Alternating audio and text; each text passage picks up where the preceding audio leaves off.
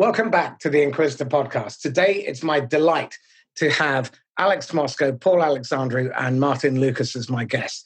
They're three of the best storytellers that I know on the planet. And what we're going to be talking about today is your customer, emotion, and the power of the right story. So, Alex, quick introduction from you, please. Morning, Marcus. Thank you for having me. So, my name's Alex Moscow. I run 9mm Public Relations, and my job is to help my clients, typically business owners, to tell their stories. And the way that I do that is I help them to audit their brains. So, we take all of their experience, their expertise, the lessons they've learned, we package them up as a story, and we tell them through the media, through social media, through email, however best we can. Thank you, Martin. My name is Martin Lucas. I'm the CEO of Gap in the Matrix. So we spent four years investigating and modeling decision making because there's a huge gap in the market about businesses, humans, society just not understanding how each other thinks. So we modeled all of that, created some AI programs and some human led programs. We help businesses with significant amounts of growth. Predominantly, we work in the, the enterprise, the corporation FTSE space, but we also work with high growth companies as well. Excellent. And Paul? Hi, it's uh, Paul Alexandru. I'm the founder of Modern Equivalent. I do a lot of work with leadership teams and boards to help them evolve through moments of tough growth, strategic transformation, uh, change. And I guess most of what I do is really based on my work with, with high growth tech and innovation companies, both outside and inside of them. And I guess one of my uh, chief observations as it relates to this conversation is that uh, you know, story has moved from being something that used to sit in marketing departments to something that is now an essential tool for boardrooms and leadership teams. So I do a lot of work help, helping them understand and codify that. I think it's really important to reiterate a couple of points here that story is something that we all use and we all buy into. It's a way of unifying the brain, it's a way of uh, creating change, it's a way of driving businesses forward. And Paul's point about it being something that's moved into the boardroom is really essential. The CEO is the chief storyteller. And if the CEO is not good at telling stories, then that company will struggle. It won't attract the right kind of staff. It won't attract the right kind of investors. It won't attract the right kind of customers.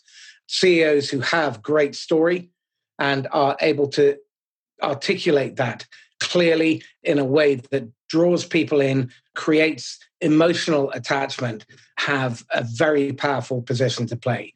So, Alex, let's start with you, editors. What is it that editors are looking for?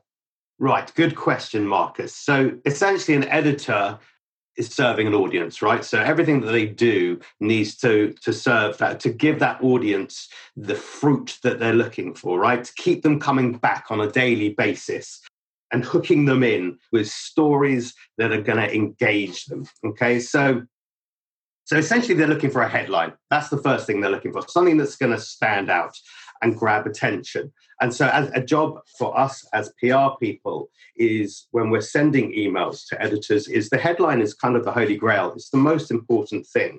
We're like email marketers, right? So we're up against a huge amount of competition, all vying for the attention of the editor. And so the first thing that they see has got to really, really stand out. Now, in order to do that, that headline has got to encapsulate, almost encapsulate the, ent- the entire story in a few words. So, what we're looking for something that's going to really stand out. So, it might be something that strikes fear, right? And we're seeing a lot of that today in the media with COVID for certain, right? People clambering for as much information as they can.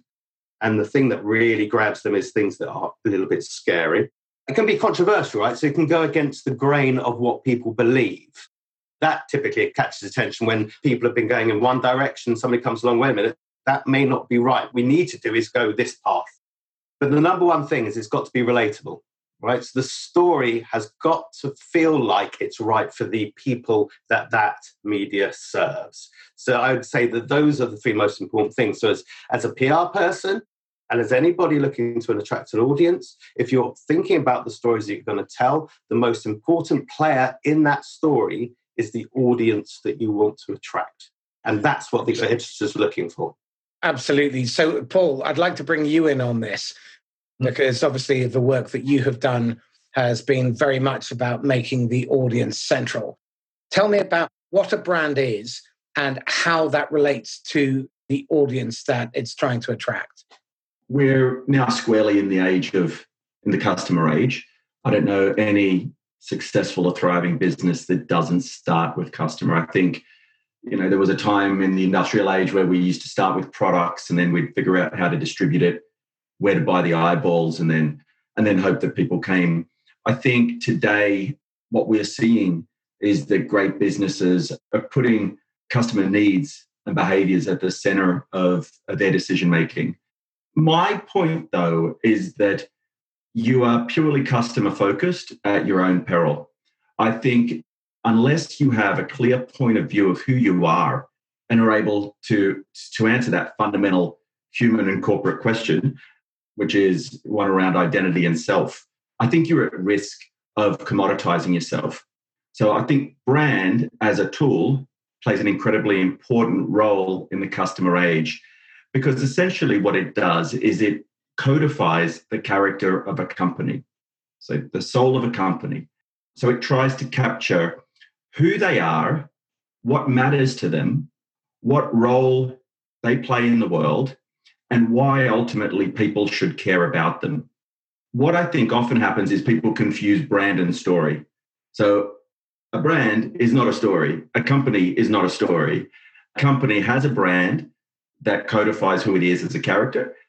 And the story is its way of connecting meaningfully with customers that it cares about. Thank you. So, on that note, Martin, I'd like to bring you in because I know you have some great stories about brands that have failed to connect with their customers and what you've been able to do in order to get them back on track. So, would you mind sharing a couple of those without necessarily giving away any names? Yeah, I think to, I mean, it's really key to Paul's point, really, and building on what Alex was talking about, is that I find that a lot of brands just get lost in this idea of who they think they should be. And they get just get a little bit stuck in their ways, stuck in time, if you like, right? So I'll give you a story about a billion dollar fashion company who their entire setup, their brand strategy, their brand guidelines, everything had nothing to do with their customers.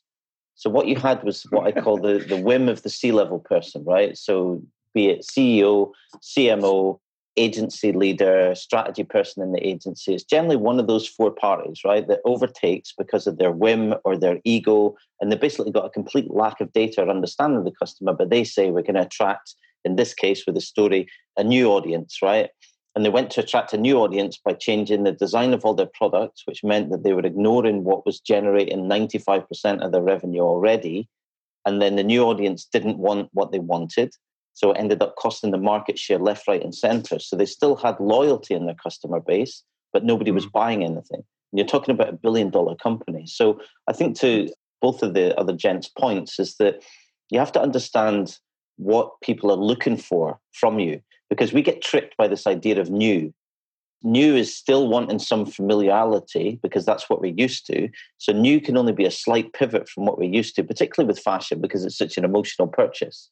And then, to give you another quick example on the B2B side, is that what I found time and time again, with the exception of weirdly of banking and insurance, is that people don't understand their audience. Like, full stop. There's very little research gone into it because we think that it's too complex to understand. Or the, the biggest tip that I always give people, particularly with B2B, is that they end up focusing on the benefits that their, their product or service gives to the business, but they ignore mm. the buyer's mindset. And there's a huge mm. difference between the two because the buyer has emotional needs with it. That would be my two for you. Again, really poignant. So, Alex, tell me something to draw on this how does one build connection with an audience? Because it, it, seems that this is a resounding theme from all three of you. What do you have to do when you're developing your story in order to create that connection and really create the emotional connection between you, your company, your story, and them? Okay, so really good question. I think the place to start is to talk about story and why it's such a powerful medium, why it's such a an impressive vehicle for getting your point across, for getting people bought into what you have to say, right? And the first thing is to say, we learn from stories from a very early age, right? So one of my first memories is of my dad telling me stories, right? Reading stories to me, whether it was the Book of Three or the Chronicles of Narnia. So, you know, in, in order for us to learn from a very young age, we use use stories are used. So we're used to taking information in and relating to the stories we're being told. And the second point is that they're psychologically friendly, right? So they're packaged up in a way that makes it very easy for us to take in the information we're being given. But even more importantly, we can then pass that information on to others, right? So they have a very neat structure beginning, middle, and end. I want to build on that because I think there's uh, the power of word of mouth, because I think story is just the starting point.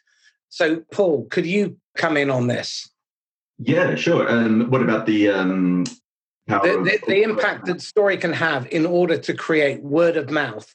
Because that social proof seems to be massively important in the fast growth of any business. I was talking to the sales leaders from companies like Splunk and Gong, and their momentum comes from making their users wildly successful and for them to then go and take that message out to the, the rest of their organization and to their yeah. broader networks. So I'd love yeah. you to elaborate on that. I think in this day and age, Marcus, it's critical. Moved from the broadcast age, and we're now in the opt in age. One of my old agencies used to talk about this time poor paradox that no one has 30 seconds to be interrupted, but today everyone will find 30 minutes to share the things that they care deeply about. So it's incredibly important to build narratives, to build experiences that people want to share. In fact, that are deliberately shareable. This is something that we saw at Kahoot, actually, which is a game based learning platform, sort of started in schools and now has been adopted by uh, Google and Facebooks and Fortune 500s. When we built the brand for that, one of the things that we did was we wanted to bake the brand into the product and customer experience. So it wasn't just a veneer, it wasn't just messaging. It was actually something that came to life through people's interactions at a platform level. What we started to find, and you know, so we started to play around with language, we understood the customer journey, the different emotions that people were feeling through the uh, product experience. And then we were working with, say, language and UX to try and dial up emotions where people might be feeling a little bit more negative. So finding those little pockets of air for us to inject ourselves into. What we found when we did it well was that people were screen grabbing that part of the uh, the experience and sharing it. So they were creating these, you know, in Johans, who was one of the founders, in his words, these social artifacts. So I think that when it's done right, a story that is actually baked into the experience or a story that connects with people in a particularly meaningful way becomes incredibly powerful because it self animates. You know, it doesn't require the same marketing investment to find its way into the world. And we know that today people believe other people over other brands. So to get recommended by anyone in whatever fashion is an incredibly powerful asset.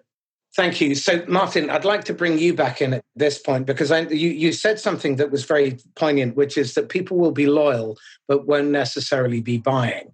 And I'd like you to talk about a couple of stories where you've been able to leverage that understanding through the data in order to help them change the language and change the conversation that they were having with their customers in order to drive business. Well, let's talk about what loyalty is first of all, right? Because this is a, a, big breakthrough that we had when we are doing the four years of research is that loyalty works between customer and brand, customer and product, customer and service. It works exactly the same as it does to real life friends inside your brain. That's how loyalty works. So if you think about, you might have a friend that you go with when we were allowed out, right? I feel like I've been grounded. when we were allowed out, you go out, you go out for a pizza on a Friday evening, right? And once every few months, you've got another friend that you contact who's your party friend, right? And you have a crappy day at work and you've got a friend that you call because you want to unload, right? And they could be the same person for everybody, but let's imagine it's three different types of friends, right? If the pizza friend suddenly says, I don't want to go for pizza, or I want to go for pizza, but on the Tuesday, or I just want to try completely different food, right? If they do that enough times, what you really want is the pizza. You want the social interaction, but the pizza is your habit, right? And when they change that, you lose your loyalty with them so that you're still you're still their friend, you're still loyal to them, but in terms of the meaning that they had for you, it changes, right? So when brands try to change too much, is the reason they can end up with a very loyal base in terms of this is why I despise most market research, right? Because it's what generates the 1.61% on Facebook because you get a bunch of people in the room, you've got their mind focused, and they go, Yeah, the advert's great. It's wonderful. That's fantastic. But then it doesn't hmm. make any impact when it gets released. And the reason it doesn't make impact is that we can enjoy something, but it's not going to raise loyalty in us. It's not going to make hmm. us actually act and, and do anything with it to your point about a couple of stories, I mean, we've got we've got stats coming out of us left, right, and centre from the fifty odd brands we've worked with. We know that we understand how how humans think. The one that comes to mind for me was when we took away, and we do this for all brands, but we took away 23% of their Facebook spend. And we did that because it sounds funny because everyone's always talking about growth and making money, and I get that, right? But what we did was actually say that this big chunk that you're advertising to, you're sending them the wrong product at the wrong time, or they just don't care about you.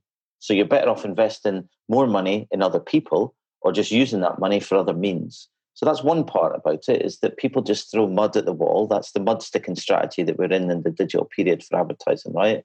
So they could get rid of that. And the other part for me with what we've done with data is just to look at the relevant component of it.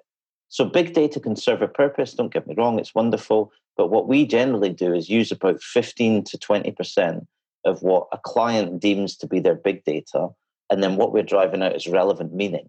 Because if you look at the emotional context and the meaning that's being given to you, like, for example, a lapsed customer, you shouldn't put them in a system, which is what most brands do, that when they stop responding after 12 months, you just put them into a big bucket. Nobody's actually saying, well, what stopped them being lapsed? Is it product? Is it design? Is it experience? Is it language? And that, that's a big part about the emotional side of data. Very interesting. I know, I know that you quoted that stat on Facebook. What was it? It was $56 billion a year is wasted on Facebook advertising because it's wrongly targeted and you know it's just the wrong type of advert or in the wrong medium. Yeah, exactly, exactly that. It's 4.832 trillion ads that make up just over 50 odd billion dollars of spend, right? But it's an economic situation. So, so from a business point of view, the business says, right, if I put in a thousand bucks and I get 10,000 back in sales, I'm happy but nobody's asking what well we started but nobody was asking what's it like from the customer's perspective because in essence what you're doing is 98.39% of those ads are actually pushing people away because you could be serving them stuff that pushes them further and further and that billion dollar fashion company i spoke about earlier that was their biggest problem is that they they've got people that are loyal but you're just giving them things both product and experience therefore advertising that doesn't resonate with them so they're just being pushed away this then raises the obvious question, which is in order to build your story, presumably it makes a good deal of sense to speak to your customers. Paul. Marcus, I am astounded at how many businesses still today don't have a deep, empathetic understanding of who it is that they're designing for. I mean, so many companies still are starting with product, they're still feature pushing. And for me, I think it was Martin that raised it. It's really just sort of you know leaders or companies allowing ego to sort of ride roughshod over common sense. And I think when you start with more of a, a needs-based understanding or behavioral understanding of who your customers really are versus who you'd like them to be, you're able to understand what moves and motivates them. And when you understand your customers at a human level, you're able to design better narratives, better experiences, better products, better services that speak to them. So you eliminate all of the waste, you eliminate all of the risk. Well, not entirely, but you certainly minimize it. And you know, it, it still it shocks me how at senior levels that level of understanding is still absent. It is shocking in this day and age, the CEO is the chief storyteller. They're a totem, and mm. it's their job to convey that message. So, Alex, let's bring you in at this point. How do you get to convey the voice of the customer through the mouth of the chief executive? So I just want to pick up on something that Paul was saying because I'm nodding my head fiercely speaking there. One of the first things that we do when we go into any client is we speak to our client's client, right? Because a mantra in our business is that your best customers will tell you everything that you need to know to sell to more people like them, right? You just need to know what the right questions are to get the information that you need, right? So it's really important to speak to your customers but you know, not ask them about your company, ask them about their context. I think for a story to have power, it has to be relatable, right? Your audience has to be able to see themselves in that story. If you think about any movie that you see see at the cinema, the first thing that a movie does, the first thing that a screenwriter does is he introduces you to the character, normally the, the main character, the lead character, and the context that they're in, because they know that that's how they're going to bind the audience to that story. Because if we relate to that person, then we're going to be carried through the story because we want to know what's going to happen to that person because we kind of feel that they're us, right? So we do a lot of case study writing, okay, and uh, so basically capturing the story of our client's client. And one of the biggest mistakes that that companies make is that they always tell their case study, their story from their perspective, because they think, well, we did the work, it must be our story, right? But it absolutely isn't. You know, if we think about, we've had this conversation before, Marcus. You talk about Star Wars and Yoda. I talk about the Karate Kid and uh, Mr. Miyagi. and actually, if, dating if, yourself. If a, corporate, if a corporate was telling either one of those stories, they'd make Yoda the star, right? Or they'd make Mr. Miyagi the star. But actually, the star is Luke Skywalker, or the star is Daniel, right? Because because they are the people that we relate to. That's the story that we want to tell because we want to know what it's like how they're going to come out in the end, right? So that's the thing that's important. The thing that carries us through the story is to know what the end thing going to happen. Are we going to achieve? Are we going to achieve our result, right? Because if Daniel can achieve his, or if Luke can get to where he needs to go, then maybe we can too. So to come back to your question, in order for, and it's interesting, again, really interesting what Paul was saying, right? In terms of that dislocation between brand and people and story, right? And in order for a the head of a business to really engage with his audience or her audience, it's really important that they talk to the context that their customer finds themselves in, right? And they position what they can do in terms of where that customer is today and where they want to be, and that journey that they're going to take them on through other people that they've helped right? So you don't talk about what you can do, you talk about what you've done for others and why it's important to you.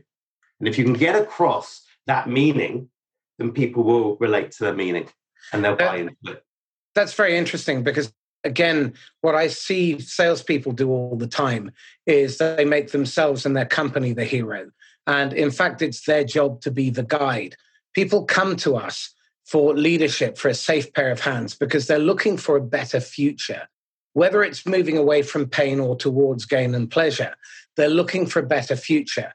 And I see this mistake happening time and time again, where people, uh, it's essentially masturbatory because they're, they're pleasing themselves. They're not really pleasing their audience. And then not putting their audience front and center. We see this in the channel as well, where vendors are so self centered they're not partner centric. They're not focused on making the partners more successful. So, mm-hmm. Martin, I'd really love to bring you in here in terms of how you can use that data to uncover those insights, those intrigues that give you the raw material to build the right kind of story that's compelling, that's attractive, and is shareable. It's a good question runs to many different levels, right? Because what we're really talking about is understanding, to use Alex's keyword that we talk about a lot, is the context, right? And there's an emotional context and a meaning that the brain assigns to every brand, every product, every service, right? So the brain does a categorization basically. So if you think about one of the, again, a different fashion brand, but one that most people would know, and let's see if you can figure out this puzzle 86% of their male base only buys polo shirts from them and you're talking about a global fashion brand, right? So the context of how the male audience sees the brand is only polo shirts. And the work hmm. that we did with them was helping them understand how that happens and how the brain categorizes it, right? So there's an emotional need that sits behind fashion, whether you're a fashionista or an ultra marathon runner, you still buy clothes to represent your identity, right? And from that, what we looked at was, well, why are people only buying polo shirts? And the thing that you have to recognize is that it means that the brain is assigned buying jumpers, buying shirts, buying trousers, buying everything else from another brand. So what you're actually trying to do is it comes back to loyalty. You're asking people to switch their loyalty because they might buy polo shirts from this brand, but they might buy polo shirts from brand A, B, and C as well, right? So the context needs to be understood. So when we talk about data, to answer your question, is that you need to understand how it works within the brain because our emotions are, are our reward system. And per Harvard, 95% of all of our decisions are based on emotion. So what we're looking for from that brand is only to buy a polo shirt. So you could send me all the emails, all the content, all the advertising you want about jumpers, but if you don't give me affirmation about polo shirts, you're less likely to con- to convert me. So you have to look at what the emotional context is, and then you can't just jump into a new product category. You've got to give me more of what I know, and then you can coax me into that type of change. And from a a B2B side, I want to mention that as well because it's really easy for people to assume that emotion only comes into the consumer world. But the emotional context of B2B actually runs incredibly deep. So when you get the context and the storytelling right, exactly as the two other gents have been talking about this morning, just amazing insights, by the way, really enjoyable. From a B2B point of view, people are either looking to, for ambition, to succeed, to complete a task that they've got, or to defend themselves, right? So the emotional context actually runs really deep within inside B2B. So the answer to your question about the data is if you don't put emotion into the context, then you're missing out on the human reward system. If you're missing out on the human reward system, then at best you're hitting 5% of our decision making. If that doesn't wake you up, that means that 19 out of 20 of your attempts will miss. So for God's sake, stop producing tedious product data sheets that talk about physicarbunculator on the defibrillator and do not talk about you, your company, your product, or your service, who your investors are, how long you've been in business, because that is the equivalent of showing photos of your ugly children to strangers and expecting them to be excited. So I'd really like to take this into the inside the company because the power of story in order to galvanize an organization to move towards common purpose. So, Paul, I'd like to bring you back in here because this is something that clearly you've had a great deal of success with. Tell us how critical it was and what you had to do in order to create that internal story so that the entire organization was walking in lockstep towards those common outcomes the starting point is why it even matters and why it matters more today, possibly any other moment in, in, in history. I mean, we are squarely in the age of change. I mean, post pandemic, things will never be the same again, and who knows what they'll be like. You know, I deal a lot with high change environments, either by sort of self will or by market disruption. In any sort of context where you're dealing with high change, high growth, sharp pivots. It's very easy for people within an organization to get confused and get disconnected or misaligned. And that's terrible for business because it means that people aren't operating off the same hymn sheet. They're not seeing the problem through the same lens. You know, if you've got a company of 15,000 people and they're not aligned, you've got 15,000 different perspectives hmm. informing your business. So, I mean, it's very dangerous for a business to behave in this fashion. And that's where I see the power of a really clear brand and story. And when it's elevated uh, high enough within a business, it starts to simplify who we are and what our role is. And when people within any organization are clear of those, they're able to put themselves into that narrative. They're able to connect with the role of the business, the role of the organization. And when it's a mission or a purpose or a brand that is just irresistible, it becomes an incredible talent magnet. And you see this with you know mission driven businesses, the Patagonias, the Teslas, you know, they attract the world's best talent because who they are and what they're seeking to achieve in the world is just something you can't, you know, you just want to be a part of. Excellent. Thank you. Alex, I know that you've got a great story around a CEO being that totem, that storyteller to attract staff. Do you mind sharing that? Sure. And I want to pick up on, again, on something that Paul said, you know, because so I sit, it's sitting in on a, a web meeting yesterday where a company was talking about the values, its new values, its value proposition, and what it wanted to say to the market. And it all sounded really good, right? But the problem was there was no proof to back it up, right? So there's, you know, I think we live in the age of people can no longer just talk the talk. We now have to walk the walk. And I want to talk a little bit about social proof in a minute. But I think, you know, it's all very well having a great story and having a great person at the top of a company providing, you know, with the values and principles in which the company is founded and the mission that it's on and all these wonderful words, words, words. But unless a company actually acts in the way that it talks, then it loses that credibility and, and it disconnects from people very, very quickly. So I work with a very large British based internet organization. And over the last 20 years, it's grown to a billion pound organization. And when I, I, started working with them 10 years ago, I was speaking to a number of people throughout the company because I needed to understand what made the company special because the job was to attract very talented IT practitioners, something that they were struggling to do. And what amazed me was that everybody that I spoke to told the, the company story in exactly the same way. I mean, the words were slightly different, but it was exactly the same story. And the reason they were able to do that was because, first of all, that story started at the top, but it wasn't just the story, it was actually the way that the company behaved. And when I went out to speak to IT specialists, software developers and, and architecture experts and spoke to them about what it was that they disliked about the companies that they were currently working for, we heard a number of things came up. First of all, they, they didn't feel like they were making a meaningful contribution. They just felt that they were a cog in a machine and that nobody really cared about them and that the work that they were doing wasn't particularly meaningful. The other thing was that they had all these great ideas about how they could take their company forward, right? So they were bought into the work that they were doing and they were having these ideas, but nobody was picking up on those ideas. They weren't able to share them. They were nobody was motivating them to take them into action, right? And actually, the thing that came out the, at the lowest, I mean, it's still important, but the thing that came out the lowest was pay. They, I mean, the money was important because it's a, a way of demonstrating, you know, rewarding you, showing that you are valued. But actually, that was the least on the, the, their priority list.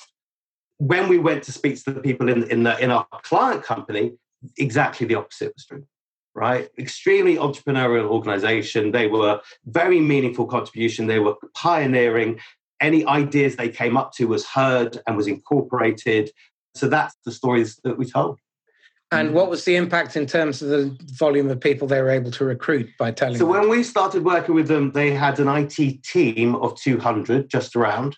Today, they have an IT business, a technology business of nearly 1,300 people. Wow. Wow. That's pretty impressive. And over what period of time? So that we've been working with them for about a decade. And, you know, to be fair, we can't take uh, full, we can't take all the kudos for that. Our job is to, to, ah, to motivate, you know you want to empower and all that kind of stuff. So I wouldn't want to take, take full responsibility for it. But, and I want to come back to myself and Martin has spoken about it at great length and something that Paul has alluded to. And this idea of social proof, right? This idea of third party, independent, credible people telling your story, telling the same story, but from their perspective, right? And giving it credibility because it's not coming from the mouthpiece. And I think there's a difference between, so social proof is almost like a tick in a box, right? Somebody says something nice about you, tick, we've got some social proof, throw it up on the website if you're going to do anything with it at all. Martin talks about social nudges, and it's kind of, I like that more because it's got an action element to it. And what social proof, that independent proof, should do is actually motivate action. So when people are thinking about social nudge, it should be a micro narrative. It should be an encapsulated story that kicks action off. So, Martin, can we bring you in on that? Can you talk to us about how social nudges work and how you create the context for them? Yeah, It's a really good one this whole idea of nudge theory and behavioral economics is, is got the one of those classic things where people get excited about it, people run at it, and then they they implement it without understanding what they're doing, right? So think about e-commerce sites where you look at a picture and it gets a pop-up and it says that 23 people have looked at this in the past hour, and you're like, well, who cares? Or you get another pop-up that says Dave from Stoke just bought this shirt, and I'm like, well, that's great for Dave but all you're now making me think about who's who's Dave and do I want to be like people that dress like that in Stoke? Do you know what I mean? Like this is the bad implementation of nudges.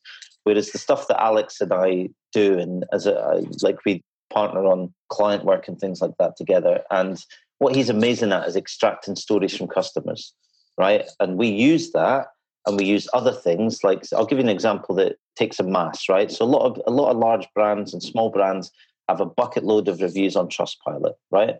And what a lot of them do is then implement a piece of IP from Trustpilot so that Trustpilot reviews show on the website, right?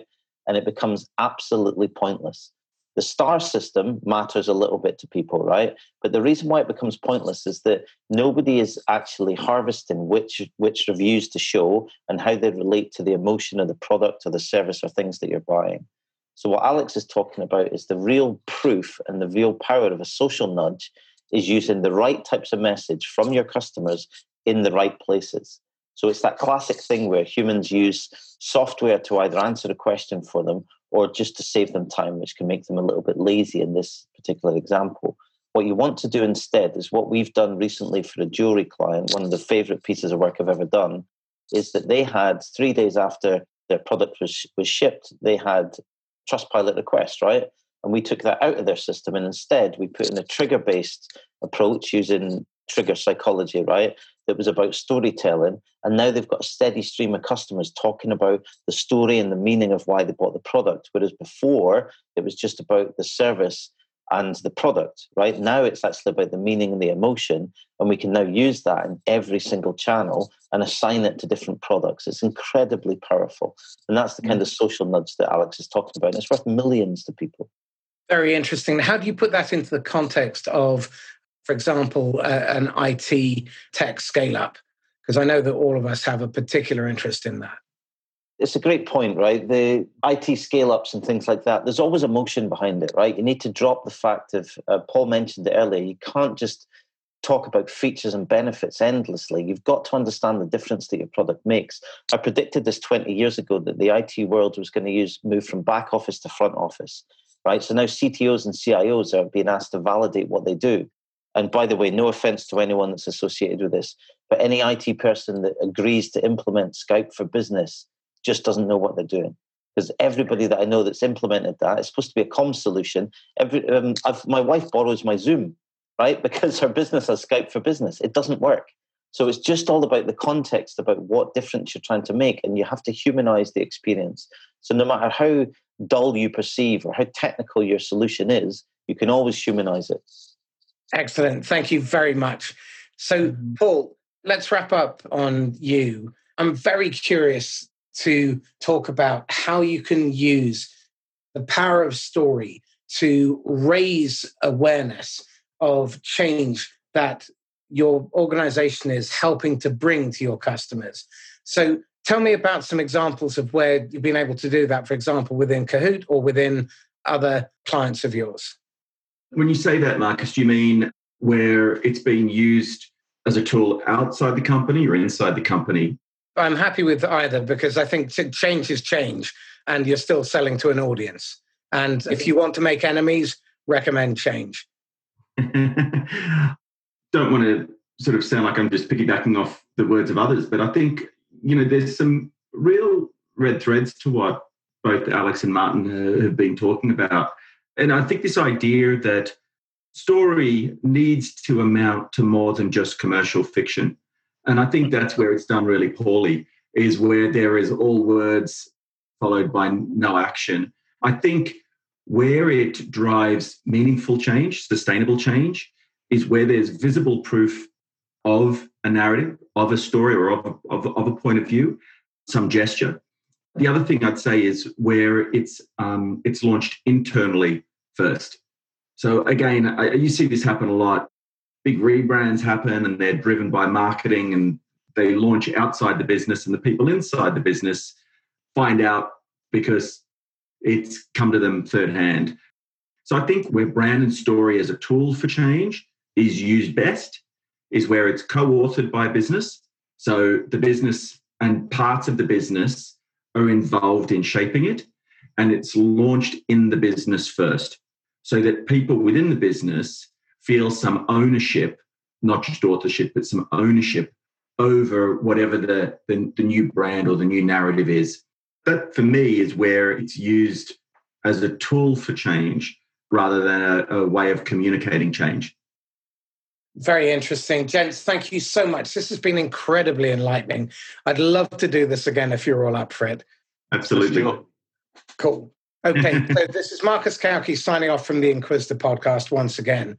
If you found this useful, please like, comment, and share. And if you'd like to get in touch, then please email me at mcauchi at sandler.com. Happy selling, stay safe. Bye bye.